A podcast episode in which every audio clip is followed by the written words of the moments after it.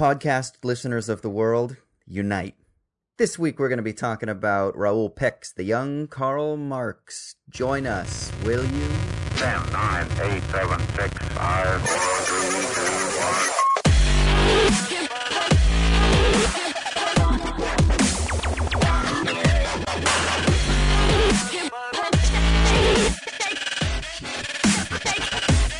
Hey, welcome to I Dig This Movie. I'm Kier Seward, an independent filmmaker and photographer, as well as a guy who wonders, Austin, in our intellectual bromance, which one of us is Marx and who's Engels? And I'm Austin Hayden Smith, philosopher, actor, writer, producer, etc., etc., etc. And I've actually thought long and hard about this after you texted me this question uh, the other day. And I don't really know because you're a little bit more irritable than I am and more willing to fight, which is very Marxian. But at the same time, Engels had some spirit too, so I'm trying to figure out how to position you more than myself. Does that make sense? Hmm.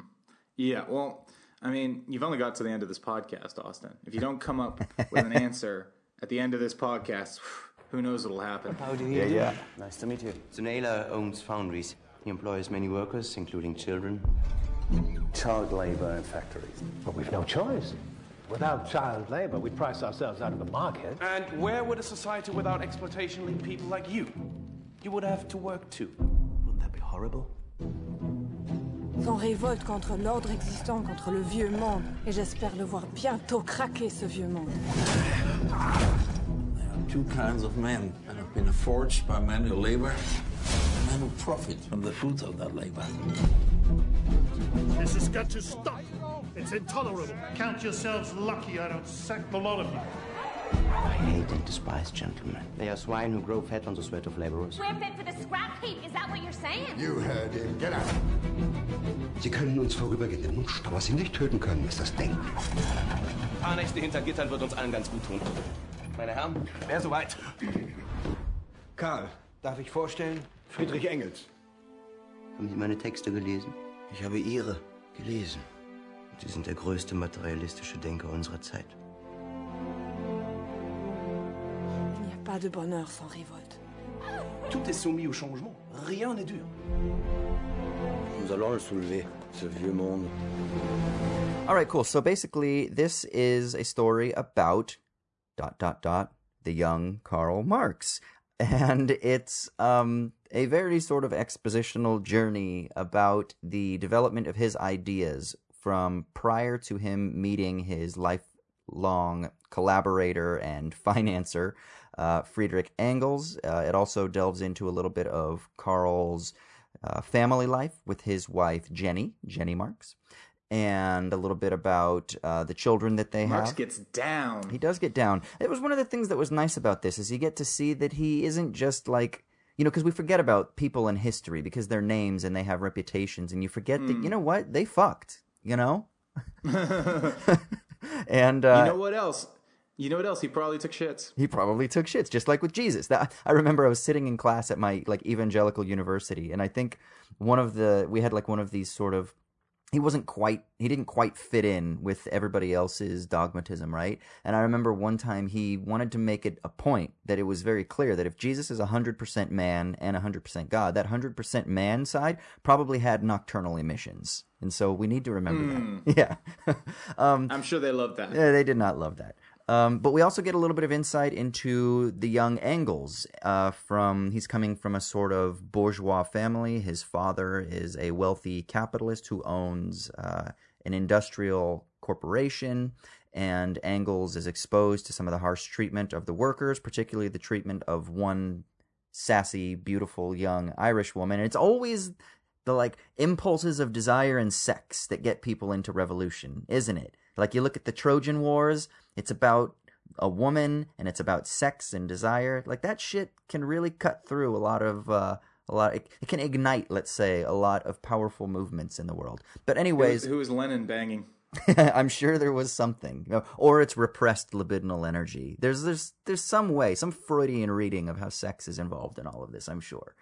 Um, but so then you uh, trace the journey of uh, Marx's. You know, he's uh, an, an early journalist who's caught up with this group called the Young Hegelians. He gets a little bit critical of some of their positions. He ends up meeting Friedrich Engels, who had also written uh, some works prior to their getting together. Engels uh, was is notable in his own right for documenting about the horrible working conditions of the English working class. Uh, he's working uh, in the Manchester area, and uh, he documents that. Then they come together and they realize that they have a sort of shared mission. Um, so they work together to develop some early writings where they're one contesting some of the popular let's say, revolutionary sentiments of the day, as characterized particularly in the work of a guy named uh, Monsieur Proudhon, uh, Proudhon, for those of you out there, who's a really famous historical anarchist and uh, French anarchist. Uh, kind of distancing themselves from them. And then also you get the sort of like what Marx and Engels refer to later as the utopian socialists, the kind of Christian socialists as represented by the League of the Just, who are concerned with how all men are brethren and uh, we need to just unite together through uh, like respect and honor and justice and patience and kindness and things like that. Whereas Marx and Engels, you start to see their ideas developing as they culminate towards the pamphlet that they write, known as the Communist Manifesto, which is like the culmination of the film, which basically says no, not all men are brothers, but actually there is a clear class division between that is a violent class division between the people who are uh, have control over the machines and have control over the means of subsistence, and then, of course, the people who have to scrape and fight to survive. And so you kind of get taken along the journey, the intellectual journey, a little bit of the personal journey. You can kind of see the development of how their ideas kind of uh, come to flower, at least culminated uh, up into 1848, where they published the Communist Manifesto. And that's basically what this film is about. It's a little bit about uh, the personal side, the family side. You do see some of the family dynamics with Karl and Jenny and his children. You also see a lot of bromance stuff between Karl and Friedrich Engels. And then you see a little bit also about uh, Engels' relationship with Mary, who was this activist in her own right who was a bit of a rabble rouser within the working class, and uh, that's kind of what she's known for historically as well. So, uh, directed by Raoul Peck, who's uh, an activist and who is a documentary filmmaker. So, Kier, I said that I thought that you might find this film interesting um, because you aren't someone who has read a lot of Marxist theory or a lot of Marxist literature. What did you think about this film? Without getting into like critical elements, uh, like direction and stuff like that, what did you just think of this film at the level of content? Um, I mean, at the level, of, do you mean in terms of like what did it say about Marxism? Is is that what you mean? Yeah, kinda. Yeah, like what did you think about that? How that ties into like his personal development and his relationship with Engels and shit like that. I mean, I, here's here's the thing. Here's what I have this written down in in my in my notes. This feels like philosophy fan fiction. Yeah. You know, it feels like, you know, somebody like I, there's this movie that's come out um, recently. I think it's called like After or something like that. But it's like basically it's like based off some fan fiction where like uh, this woman wrote like a book, but it's all the characters are the One Direction characters, the One Direction people, Right. because she's so clearly like enamored with One Direction that she just wants to write stories about what they're doing. And it's kind of like what this feels to me. It feels like you know Raoul Peck. He's like he's really fascinated by these people, so just likes the idea of like playing around with them doing things. I mean, I I did I don't know I didn't Yeah, you know what? I was thinking that the best way I would describe it, you know how you get frustrated with the Avenger films because they're just obs- obsessed with like the inside baseball culture, so it's all about Easter eggs so that fanboys can like go back Yeah. onto their blogs and be like, "Oh my god, there's a reference to this person or this comic book issue or this what but uh, that's how this was. Someone like me was sitting there like, "Oh, they intentionally say this person's name." Because I'm like, they want you to to think about how you know the battles that Marx had with this person, or oh, they mentioned this publication because historically it was extremely important, so you understood why Marx wrote this book because it was a response to that other book, and so it felt a little Easter eggy, you know. Like I've seen this before, um, but but on this viewing, I was much more critical, and it's very it's very Easter eggy. Um, I think when you watch this film, and if you are a fanboy and you're interested in either the history of political thought or you're interested in Marxist philosophy or something like that, then you're going to geek out on all of the subtle references. But if you're not, then it might just seem a little scattered because it's just like names and topics and ideas, and here's a book, and here's something I said, and here's a line, and it's extremely expositional. And so I feel like that kind of it, it it's not as subtle and it's not as dramatic and narratival as it could be because it is just kind of like it's almost pitched like a documentary but told through the story of sort of like a fictional a fictionalized account of history. Well, I think that's that's kind of the thing with it is that I I'm not really sure that I feel like I ultimately know that much about Marx. You know, I it was really interesting because I then watched a short documentary on YouTube about Marx and also like the the legacy of Marxist ideas because it's kind of that thing if I wanted to get like some sort of like historical context with it, and it was just that that weird thing where I'm like I didn't I, I didn't really learn that much in this film that you know like like obviously like the it didn't feel like I actually learned that much about Marx. I mean, what I've learned was that, you know, Marx had a lot of meetings and he, you know, sort of annoyed a lot of people. You know, it was it was it was. I Listen, don't man. know, it just it listen, was, man. That's pretty much his intellectual biography. Okay.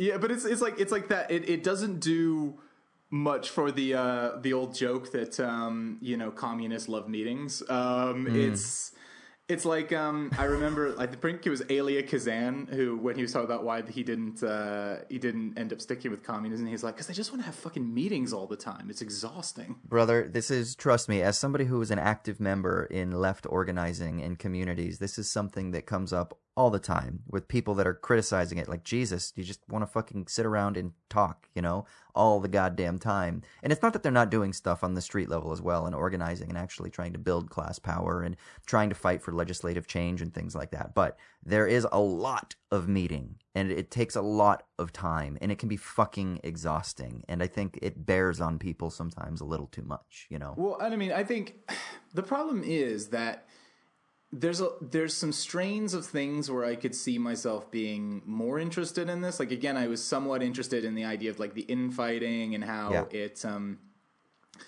but you know, I, I think part of my problem is that ultimately I don't feel like the film ever really questions who's right in all of this. So it's really just kind of like Marx almost being like, "Why you guys being dicks? I'm clearly right." And the film's like, "Yeah, he's clearly right, guys. So just shut the fuck up." Um, and I and I suppose like that's the problem to a certain extent is it feels like the film very much has a final point that it wants to get to this sort of big romanticized point of him, you know, writing the Communist Manifesto. And I just don't give a fuck. That doesn't really hold much. Like, I mean, I'm I'm interested so much in it as a historical element, but I don't like the bit where it's like cutting across the workers and stuff like that. I'm kind of sitting there going like, I'm not sure like I find this like that romantic an ending or that exciting an ending. The fact that he's written the Communist Manifesto. I mean, I think that's it. I think I think the levels to which Raoul Peck is enamored with Marx means that you know he's obviously finding a lot interesting in this story that I'm just genuinely not finding that interesting. Um, Mm. I mean, and I think you know that's. I mean, that, that was that was the thing I would say is like it felt kind of like a TV drama to me, and most of it just kind of. I, I wouldn't say it went over my head because it's not like I understood it, but I didn't find it that exciting or interesting. I, I will say I'm kind of glad that there wasn't a moment like you know the eureka moment. Like there's, I, I always think of it. I mean, I, this has never happened, but I always think like in a in a movie about um, Einstein where he suddenly was like looking, uh, or he suddenly just goes, you know what? I have a theory. It's about relativity, you know, or something like that. you know? I, I kind of feel like it didn't do that, which I liked. You know, I kind of like that it was at least kind of trying to build a little bit more. But my problem was like anytime we went to like say stuff like the factory, that was the stuff I was interested in, and we didn't we don't really deal a lot with like the factory. And Yeah, ultimately, you I'm know, kind of like dude- I'm not really sure I find just watching these two guys intellectualize with each other that interesting. Yes. So he- this is my biggest problem with the film as story art. It's that it doesn't it- it's that's why I said it's too expositional. It's it's a film about people thinking and sharing ideas which if you're interested in those ideas and if you're interested in the development of those ideas, you can really find the drama in it. Like you can find the drama in from the opening scene when he's criticizing the young Hegelians and he's mentioning these names like Ruge and Bauer and all these. You're like, oh, I know about that, and that matters because the stakes have already been filled in by your own personal development prior, right? But to really see these people saying like, "Oh, but you're being a romantic," or like, "Oh, you think that this is the way to do it, but it's got to be this way," but they're just sitting there, sh- they're talking about ideas rather than living the ideas. It takes away from what I think what is a more powerful version of this story, which crosscuts this development of ideas with the activism in the factories. Now, they try to do that. They try to do that, but clearly Peck is more interested in um, exploring the conceptual development rather than the sort of boots on the ground developments that are consonant with and that really drive a lot of the conceptual development. Like Engels, the reason that Engels and Marx make their their friendship is because Marx is like, hey, I've read your analysis of the working class conditions in in England, and it's fucking amazing. Like, how did you get that insight? And he's like, well, you know, I'm I'm dating a working class woman, you know, and uh, and she gave me insight, and that's true. That's a true story. Is that that Mary Burns? So what you're saying is that Marx and Engels were guilty of cultural appropriation. no, no, because because they, I mean, Engels is uh, extremely bourgeois. Um, Marx comes from a bourgeois family. His wife is from like an, a, an aristocratic family, and they sort of disavow that to fight for the working class and and they do struggle themselves. They are part of those movements. Like they are they are part they they are embedded in those communities. But the problem is i don't think peck shows enough of that. I don't think he shows enough of of how it is that they are integrated. And so you know i was watching this movie and you know what i was comparing it with in my mind this time? Um the wind that shakes the barley. And the reason i think is because you get a similar sort of tension between okay what's the road that we take? Do we take the radical revolutionary road or the sort of pragmatic compromise, slow, evolutionary, reformist development. And that's represented by the two brothers. The difference is, is the way that Loach tells that story is that it's not just about the conceptual development of ideas. It's about the actual struggle on the ground with people fighting against these invading powers or then against your uh, fellow countrymen who are split in how to handle things. And there are moments where they're debating the concepts, but that's all buttressed by the real on the boot stuff that's going on. And that, ha- yeah. And he shows that much better, I think, than Peck does in this film. Well, I think the difficulty is that Peck, the way Peck has chosen to tell this story, is just inherently not a very cinematic way of telling the story. It's very it, it, it lacks a certain amount of stakes. It lacks a certain amount of high drama. Because even like, of course, like Marx is getting kicked out of various countries. He's getting you know he doesn't have um, much money to his name.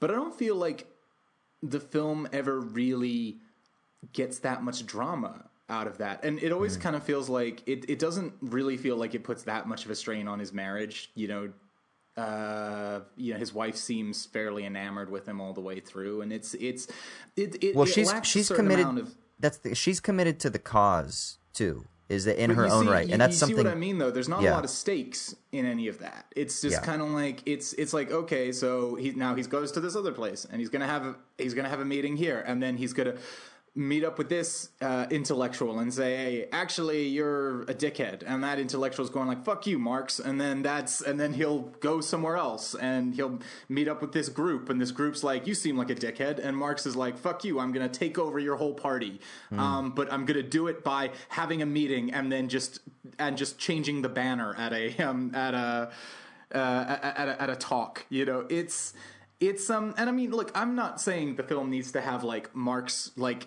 wielding a sword and like fighting people like Zorro or something like that.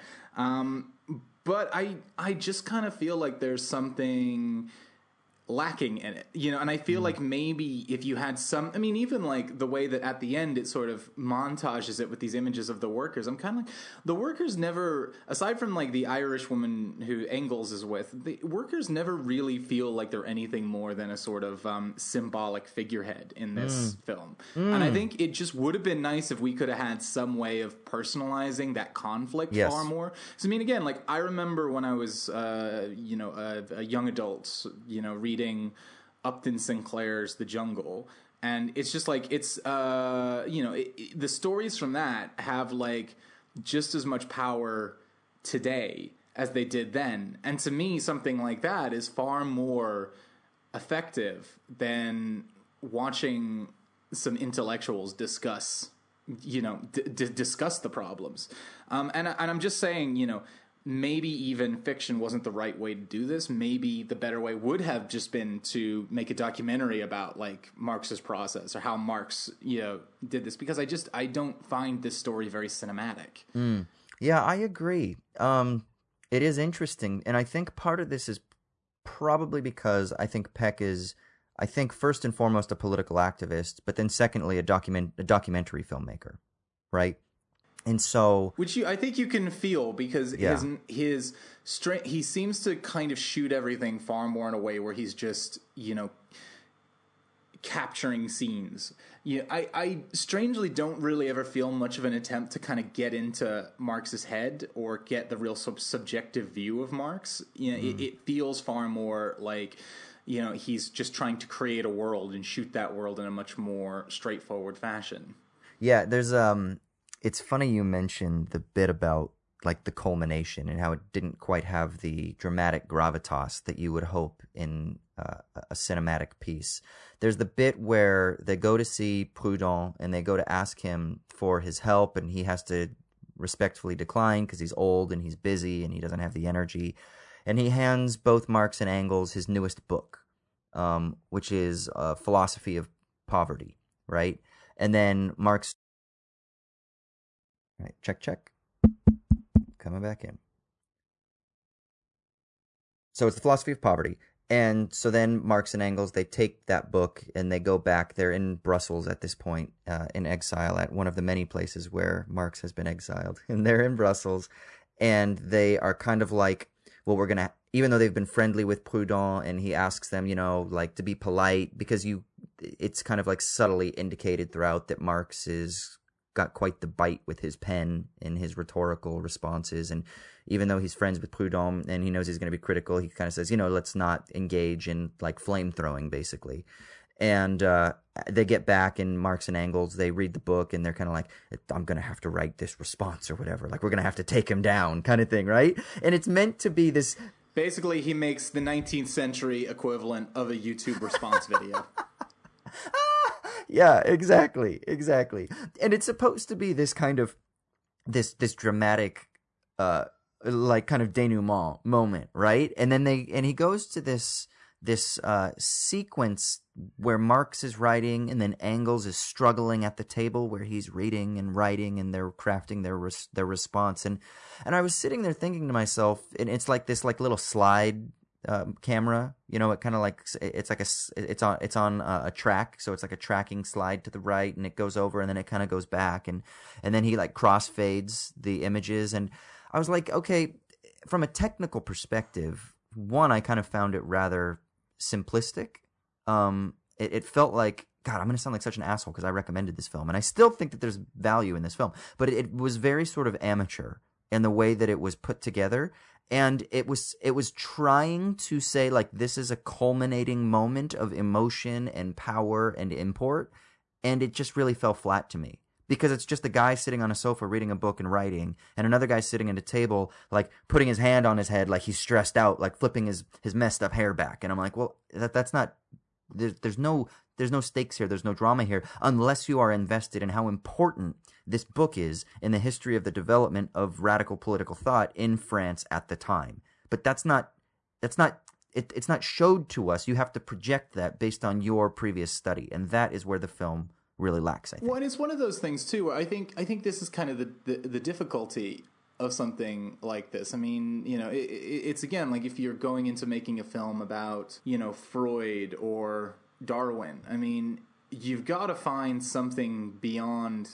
You know, the, these are important intellectual thinkers, and their work is incredibly important. But you, you've got to find something beyond them writing a book. You know, as the Okay, as let me ask you, did you- thrust. Did you like Did you like the Darwin film with Jennifer Connelly and uh, whatever his name is? I did not Her see husband it. in real life.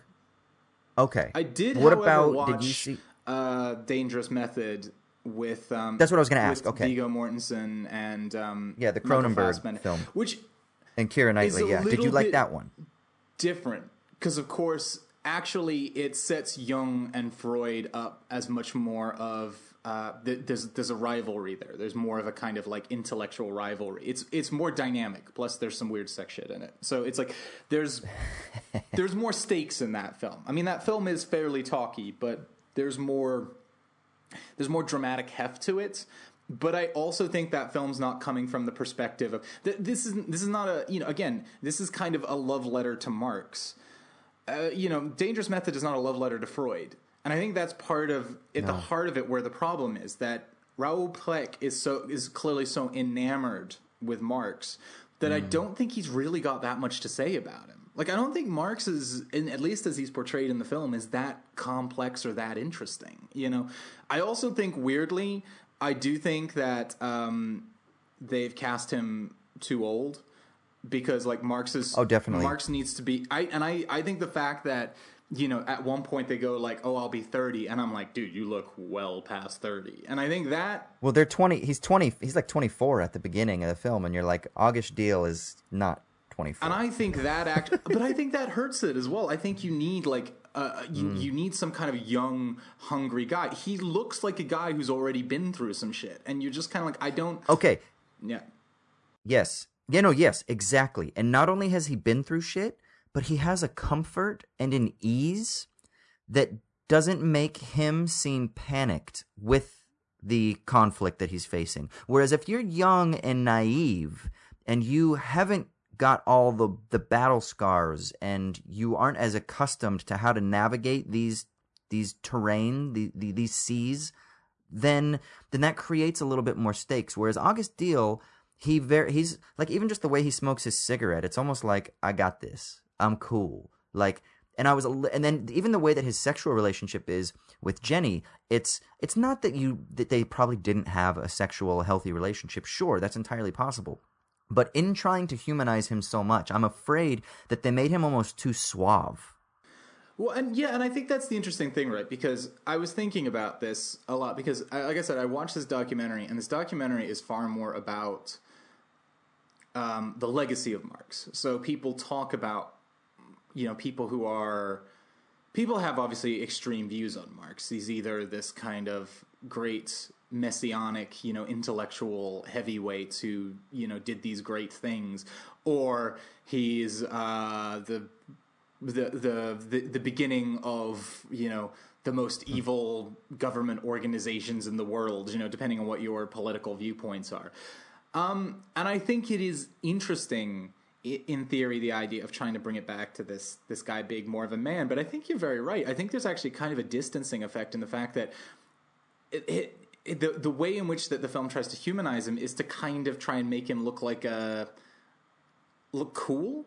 And i just and i Yeah. and i i just kind of it doesn't ever feel like he lacks any control which again i think hurts it when it comes down to say things like things like the money issues or you know um or you know even like his safety in terms of like you know getting arrested by police and stuff like that. Is like he he always seems to just be kind of like you know, uh, you know, it's like when he shows up when like the the money lender, the sorry, the the the landlord shows up at the door, and then he just swans up and he's like, and Engels is giving him money, and he's like, um, ah, here's here's your money, and then and I'm kind of like, okay, well that that conflict was resolved. Well, okay, then well, I'm glad we spent. Yeah. Or even when he is kicked out of France at one point, it's kind of like you're not worried that there's a threat to his physical safety. It's more like, all right, guys, you have to leave, but you got 24 hours. And they're like, oh no, 24 hours. What are we to do? I mean, not that that, the thing is, is in real life, that's traumatic.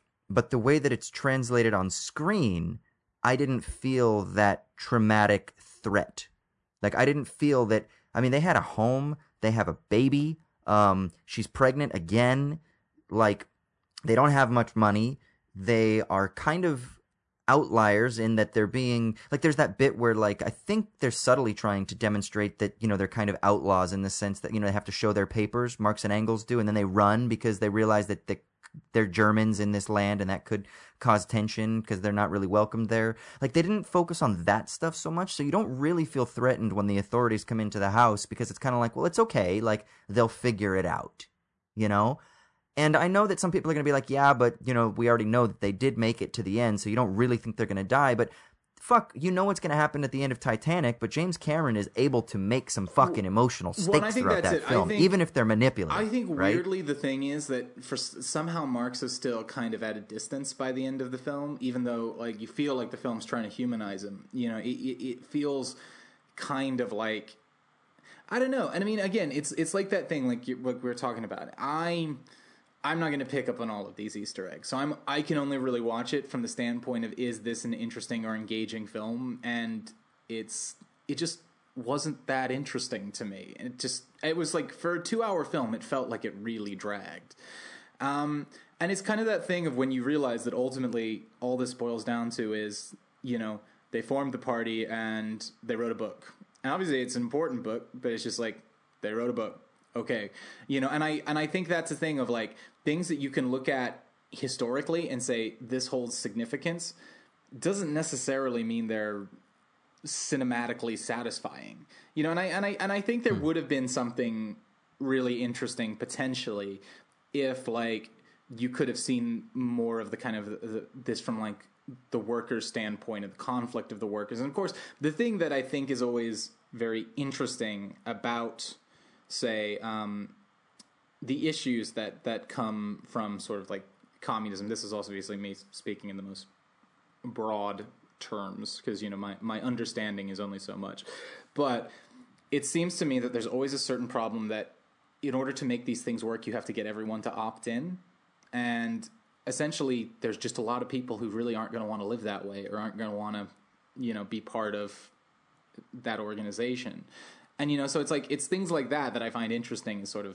a conflict and it's why again i think i'm Mm. more interested in the workers perspective than i am in what's going on with engels and um and marx like i don't feel like anything that i learned in this film isn't something i couldn't have read in a paragraph on like the back of a blurb or something, you know, of a blurb of a book. You know, it, it's kind of like he wrote the book.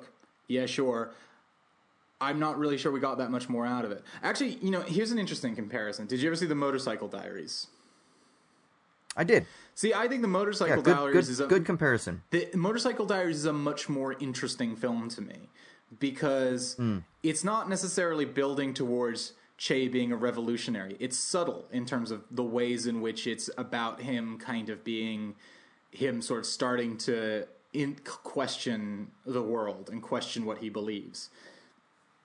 And I feel like the film doesn't hammer it home, but ultimately it also really still keeps it engaged with this um, this sort of narrative of these two young men having an adventure. And it doesn't feel trite, but it also doesn't feel, and it also doesn't feel just hokey either. It's sort of like it's about giving them, it's about giving the audience a kind of view or I view into the sort of the, the world and the, the way that they're experiencing these things and what will ultimately become, you know, sort of influences in their lives. Um, and yeah, and I just I, I didn't feel like the film really managed that sort of level of subjectiveness that the viewer could kind of like see inside Marx's like Yeah. brain or anything. Which is interesting because it's not that that type of exploration of somebody is impossible. I mean, even though, of course, he is notoriously uh, maybe the most popular sentimental filmmaker, but Spielberg's Lincoln, the culmination of the film is legislation, right? Like, so, so what you have is you have a story about him trying to gain the votes necessary, right? And it shows the gamesmanship that he has to use, the deals that he has to make behind the scene. The reason that film was so interesting eh, for many people is because it kind of gave us some insight into some of the manipulative and maybe kind of not so uh, above the board and purely like ethical uh, elements of how politics is done. Because, you know, we think of Lincoln as being like this righteous Christian, he freed the slaves kind of dude. But you're kind of like, oh, he still utilized the tools of political gamesmanship, and there were some tensions. But there's a lot of people just sitting around debating the merits of concepts Oh yeah, and ideas. And I think, and I, I will say, the ace in the hole that that film has is it has Tony Kushner writing the script, and it's an incredibly ah. witty and intelligent and wordy script, and it's like when Kushner has a character go into a monologue, it's like you you're you want to sit there and listen to that monologue, and I I just don't.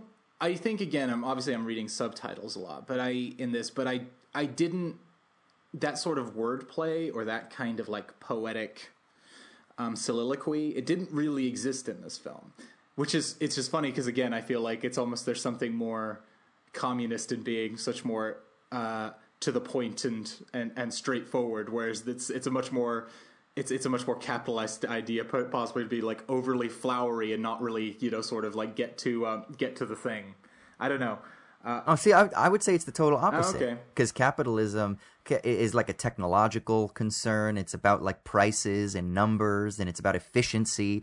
Whereas Marx was a romantic. I mean, he comes out of this uh, Hegelian tradition, who's a, a really famous German philosopher.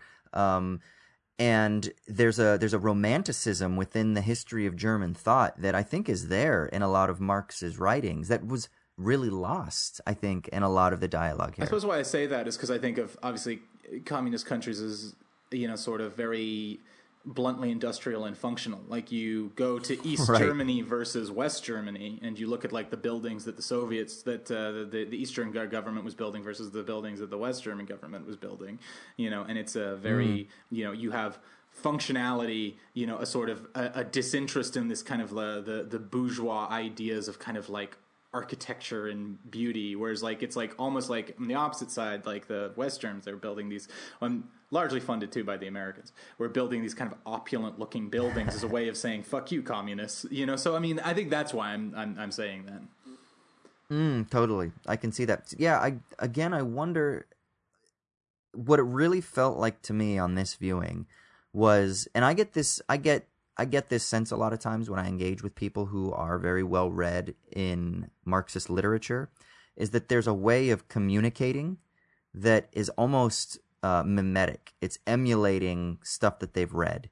So, like, they've read the rhetoric of the Communist Manifesto, and so when they stand up to give a speech, they speak at like a pace and they use a tone and they use phrasing that I'm like, oh, you're clearly emulating, you know, these works that you've read of Trotsky or of Marx himself or something like that, and you were you were influenced by them and you found them impactful, and they have kind of become part of your speech that you are now reproducing here for your audience. And so what I felt like is that the script kind of did that, but with like Marxist literature you know? So it was very on the nose and it didn't have the poetic flourishing. And i don't know that that's attributable to marx himself so much as it is like a particular style of um, leftist politics that is you know skeptical of god and skeptical of religion and so it's very materialist and so it can it can veer into that sort of like you're saying that sort of like brute fact terrain. And for me that's actually a, does a real disservice to actually what is in Marx when he's criticizing the division of labor, for example, in the works of Adam Smith. Adam Smith is writing in 1776 and saying, well, why is it that these nations are so wealthy? And he says, well, part of the reasons is because of the efficiencies of the division of labor. You have one person who does one task and the next person does another task and they break up the tasks and that actually makes the process more efficient. And Marx says, okay, yes, it's more efficient. But in doing that, you just become a kind of cog in the wheel and you lose something of your humanity. Whereas the craftsman before, the tool was an extension of the craftsman, craftsman's imagination and ingenuity and being. And so Marx is bemoaning that tendency in the capitalist mode of production towards the division of labor. So there's a romanticism there about like the humanity and the wholeness of the person. And when I watch this film, as much as Marx himself is like a sexual being and a cool, suave smoker, the poetry of being a human that is seeking to reclaim what was lost because of the industrial workplace is really minimized and I think lost. And that's where the drama is, right? Well, I- I You've think- lost something and you want it back. Well, and I think the interesting thing is when I think about the themes that ultimately this film is ruminating on. Um, I think that there's other films that are far more interesting in terms of how they are able to tackle it because they're able to tackle it much more directly. Like I feel like the fact that this film is about Marx is almost like kind of shackles it in terms of what it can actually explore because ultimately it does like we said have to come down to a man sitting in a room writing a book. Um, Whereas to me, there's something you know, if I'm watching, say, something like like a film that I really loved that came out a couple of years ago was a film called Pride, which was obviously all about you know the coal miner strike in Wales. Oh, it was yeah. about like Great movie. It was about like the you know the uh, LGBT community in London going out to support the miners because they saw a sort of common enemy in the government, um, in the Thatcher administration, and that to me is a film that's just rich with so many fascinating like themes and ideas, you know, and I and I think you could extrapolate a lot of you know some of the, the the themes in this film onto that film. It's not really a direct thing, but it's you know, but there's also this incredibly um, this incredibly intense human angle to it because you not only have the miners but you also have you know the, the the the, gay people you know in London you have the AIDS crisis you have like you know people in on the, in the midst of on the edge of like financial ruin. You have this kind of just you know really very recent you know uh, you know crisis that is that, that people are still feeling in this country to this day it all feels very potent you know it you, it feels very you know, um, very vital and real. And this, the conflict in this just doesn't feel very immediate. And I think that's kind of one of the things that I find so disappointing about it because you feel, I mean, it's interesting because actually the thing it kind, the ending kind of reminded me a little bit of the end of um, Malcolm X, where like Spike Lee is very much trying to tie the, the the legacy of Malcolm X into the real world and kind of give you this sort of sense mm. of how Malcolm X is vital and important as a figure. And I think actually that's the interesting comparison to a certain extent is to look at say films about historical figures who are largely intellectuals and how the film still manages to make their their intellectual ideas dynamic and interesting by really grounding it within the real world. And I mean, here's the thing: Malcolm X is essentially Spike Lee trying to make um, the modern black filmmaking equivalent of a David Lean film. Like it's it's this big epic Mm. tome.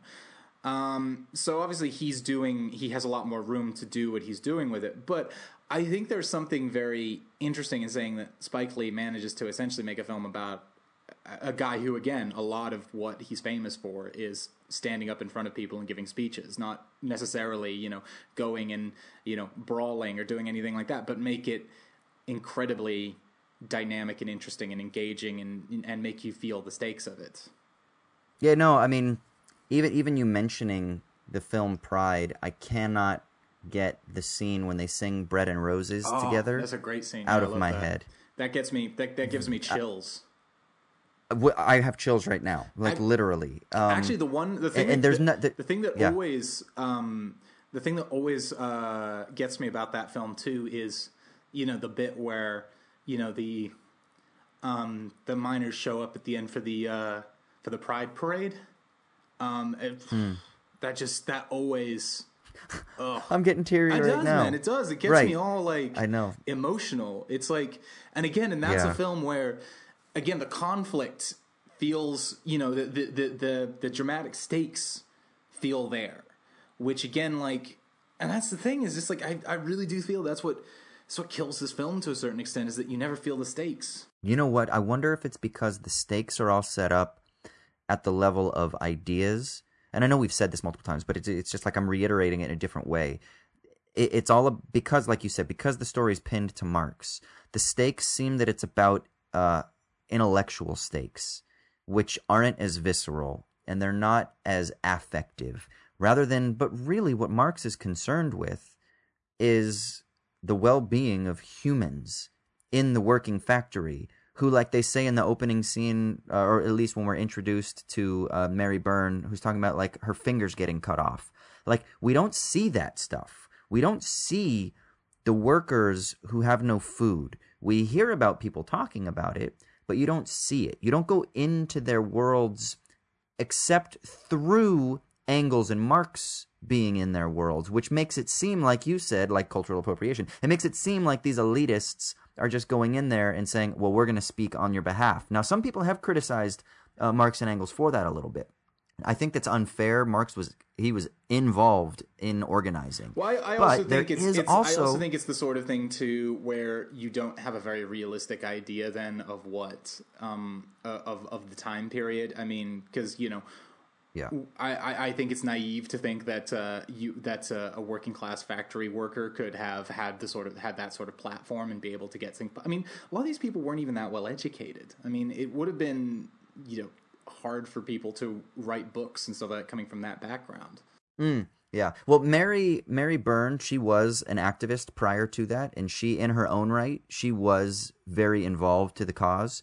Um, as well as so was Jenny, Marx's wife. So they were a little bit outliers among the working class. They did have um, a relative amount of education, but you're absolutely right. And for me, what a much more powerful story would have been, and I don't know how you do this, so I'm being a bit unfair.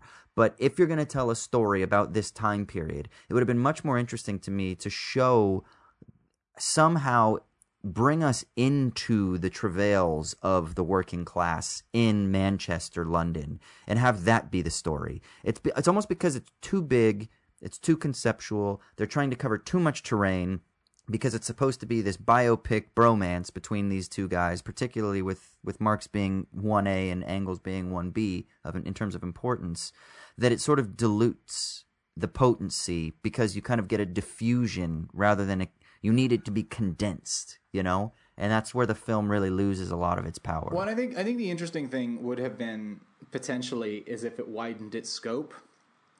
It was more like an ensemble drama of this kind of time period, and you cut around to different characters, and Marx is just one of those characters in in that. That would and be then cool. you give a lot Yeah. more context. And I, I I'm trying to think of a better Yes. example, but the only one I can really think of at the moment is the the Tim Robbins film, The Cradle Will Rock, which is not like a a great movie, but I mean, it, it's that sort of structure where it's more like one of those.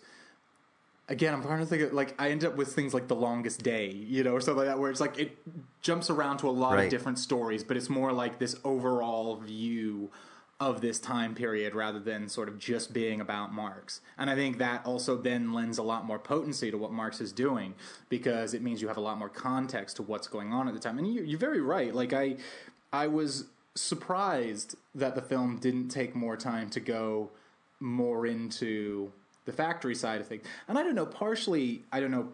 Yeah, I can't imagine this was a an easy film to get funded. Like you can Mm, see mm, the mm. strings at times on it, and I and so I can imagine, you know, that it's they had a lot of limitations in what they were able to do budget wise with it. I wonder how it would be received because this film was, you know, I mean, relatively positive reviews, but you know, kind of mixed reviews. You know, like it wasn't a critical darling. yeah, what but I read also was pretty was pretty mixed. Yeah, it's pretty mixed. So I think that if you are bought into political history, uh, particularly like radical pol- conceptual political history, you are going to find all those Easter eggs and you're going to find more value in this film. Whereas if you want to go into a film to be affected by an art piece that can draw you in, impact you, teach you something, show you a different perspective of the world, um, this isn't that kind of film.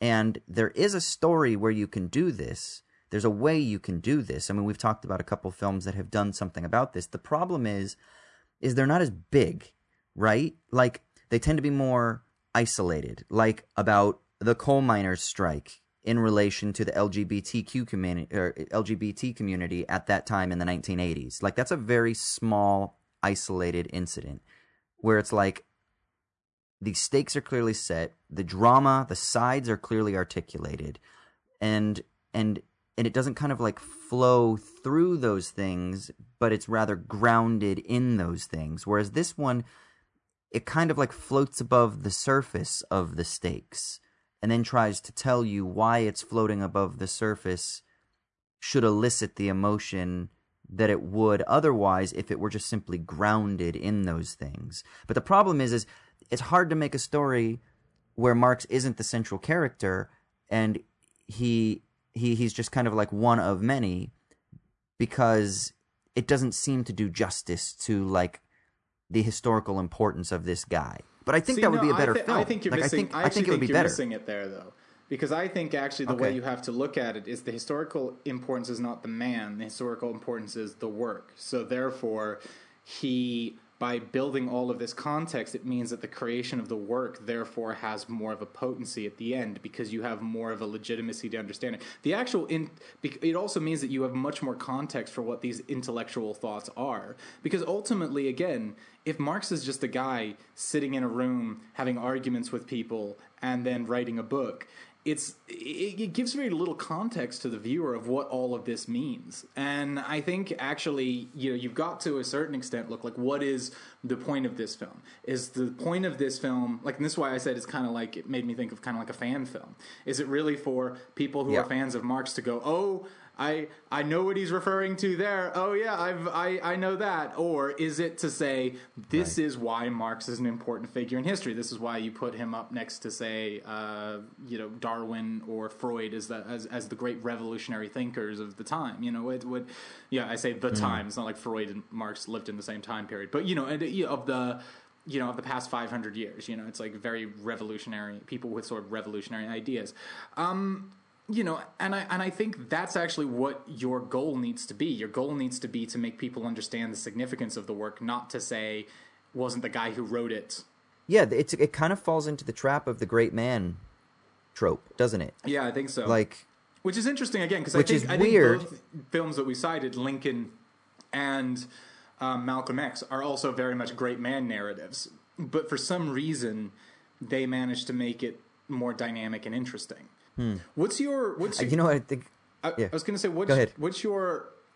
Do you have much of a connection to Raoul Peck outside of this? Because you've seen I'm, Not Your Negro. Yeah, um, so I think, and also just I've I've read some stuff that he's written um, as an activist. So that was actually how I found him was first through that. But he um, he is Haitian, and so he has been involved with a lot of uh, kind of let's say post Haitian revolutionary thinking. And there's actually one funny, I don't know if you caught it, but you will probably, again, this was an Easter egg. You wouldn't know this unless you knew that Peck was Haitian. There's a bit where Marx and Engels are walking, I believe it's before they go to find Proudhon, uh, before he gives them his new book that he's written, you know, The Philosophy of Poverty.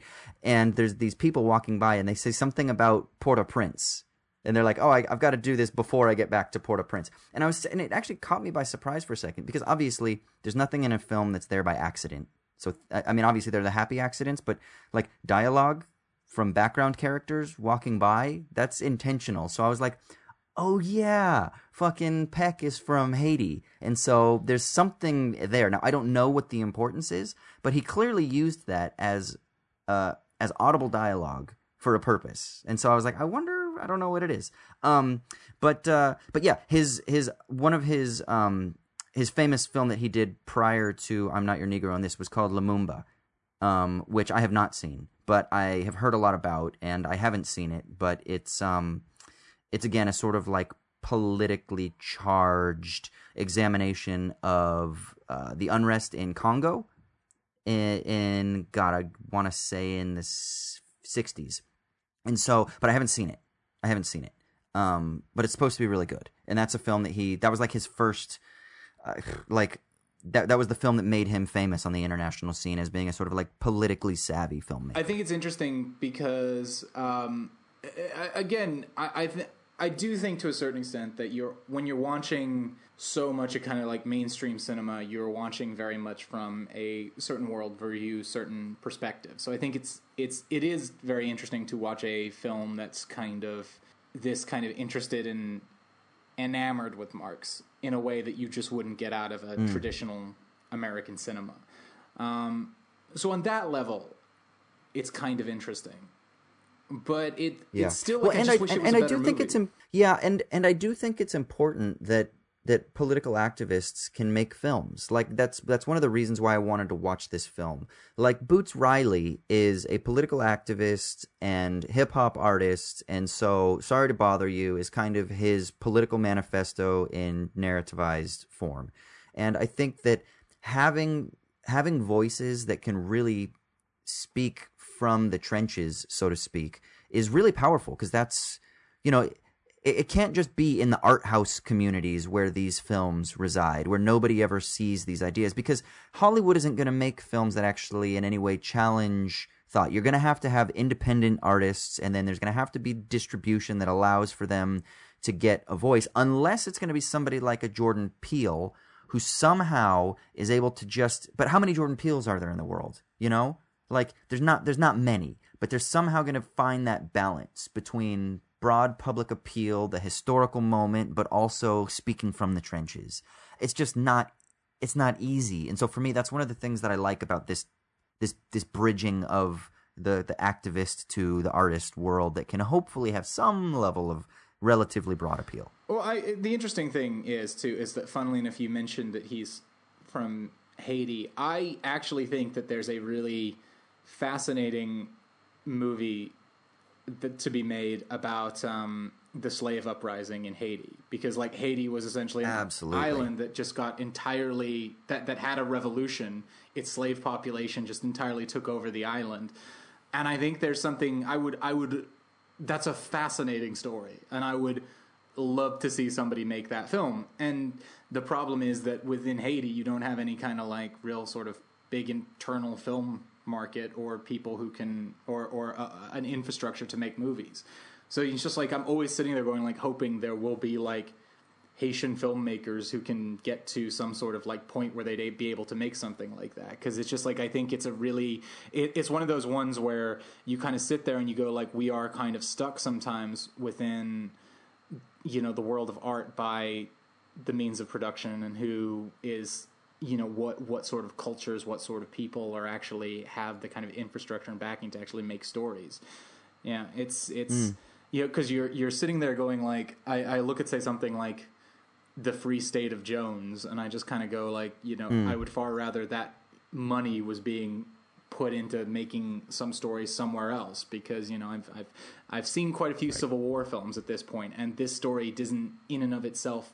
I don't find it interesting enough. I kind of like I there's other stories out there that would be far more interesting. So so I'm rambling, but it's just Mm. because he's Haitian, it kind of really Yeah, made yeah. me think about how I've always really wanted to see a film of that. Yeah, and I've looked through his filmography actually, and um, there isn't uh, like there are there are uh, like comments that are made in documentaries and things like that, but to actually make a dramatized version of that for a broad audience um, would be would be good. Now I'm sure there's something that I'm just not aware of, like a French speaking film or um, made something like that, right? I'm I'm sure there is something for people listening. If you know of any good films on the Haitian Revolution, fucking send them. Let us know. Hit us up on Twitter. But um, I'm sure there's something. But it would be great if if it had like a broader appeal. I mean, even like, saying. you the know- thing is, there are so many. Yeah, yeah. You know, I'm I'm I'm watching. They have the uh, they have the um, the uh, the miniseries about Chernobyl coming out for HBO, which looks really good. And you know, again, I think even like a Oh, right. miniseries or something like that would be really fascinating. Yeah. Yeah, again, I'm sure there is something, and if I just did a quick Google, um, I'm sure I could find something. But that's the thing is the fact that it flies under the radar shows that, um, and you are a cinephile of cinephiles, so the fact that you're kind of like, yeah, there's a real kind of like um, empty spot there speaks to the fact that it's an an, unto- an undertold story. Let's say. We- we- We'll have to wrap this up, but I, I will say the thing that I was disappointed at. You know how like I talk about the eureka moment um, with films. I Mm. was kind of like hoping that there would be some point where Marx just looked in the mirror and went, "Okay, what if I grew my beard bigger?" Because his beard You know is what? very. One of the things- Obviously, I think of Marx as like the, the classic old photo of him when he was much older with like the giant beard, and so I was just I was a little bit disappointed by his beard length in this film. I was really disappointed that he wears that fucking hat everywhere. I'm like, come on, just because there's some photos of him wearing that hat doesn't mean he's got that or something. Mm. Like, God, it made me feel like he was more bourgeois Yeah. than he was. Yeah. You know? Because I'm like, he's got this fucking top hat on the whole time. Take the hat off, please. And those are the important takeaways. All right, cool. Alle Philosophen haben bis jetzt immer nur die ganze Welt interpretiert. Aber man muss sie verändern. The bourgeois and the workers, are they brothers? No, they are not. They are enemies. Qui pense vraiment et pour les esprits libres. Par ordre du Premier ministre François Guizot, vous êtes expulsé du territoire français.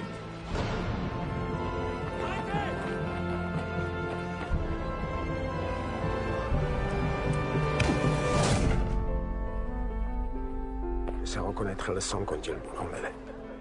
Et le bout dans la veine de tes écrits, mon petit. Karl Marx.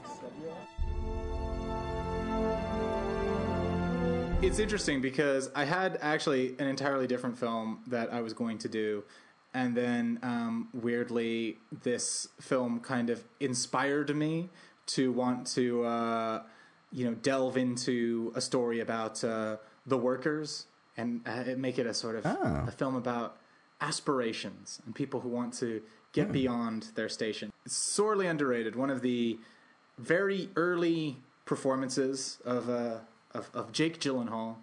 It is a film about a bunch of boys growing up in a coal mining town who really want to build rockets, and that film is October Sky. I've never seen October Sky. You know that? It's the best kind of like sweet emotional drama and yeah and, and and just like because i kept thinking about how i wanted a film that was more about the conflict of the workers uh, because this is a film set in a coal mining town in virginia i believe um, it just kind of made me think of this so yeah so i decided we're gonna watch october sky this film this film give you the feels you get the feels austin okay. I'm down for the feels. Okay, so um, check out uh, our back catalog at idigthismovie.com. Uh, follow us on Twitter at idigthismovie. Um, do you want to see more of my stuff? You can go to kirstewart.com. You can follow me on Instagram at Breaking Point Flicks. Um, and yeah, Austin. Yeah, hit me up on Twitter, Austin underscore Hayden, Insta, AUS underscore H A Y. I'm constantly tweeting about Marx related issues as well. So, you know, if you want more, hit me up. Peeps.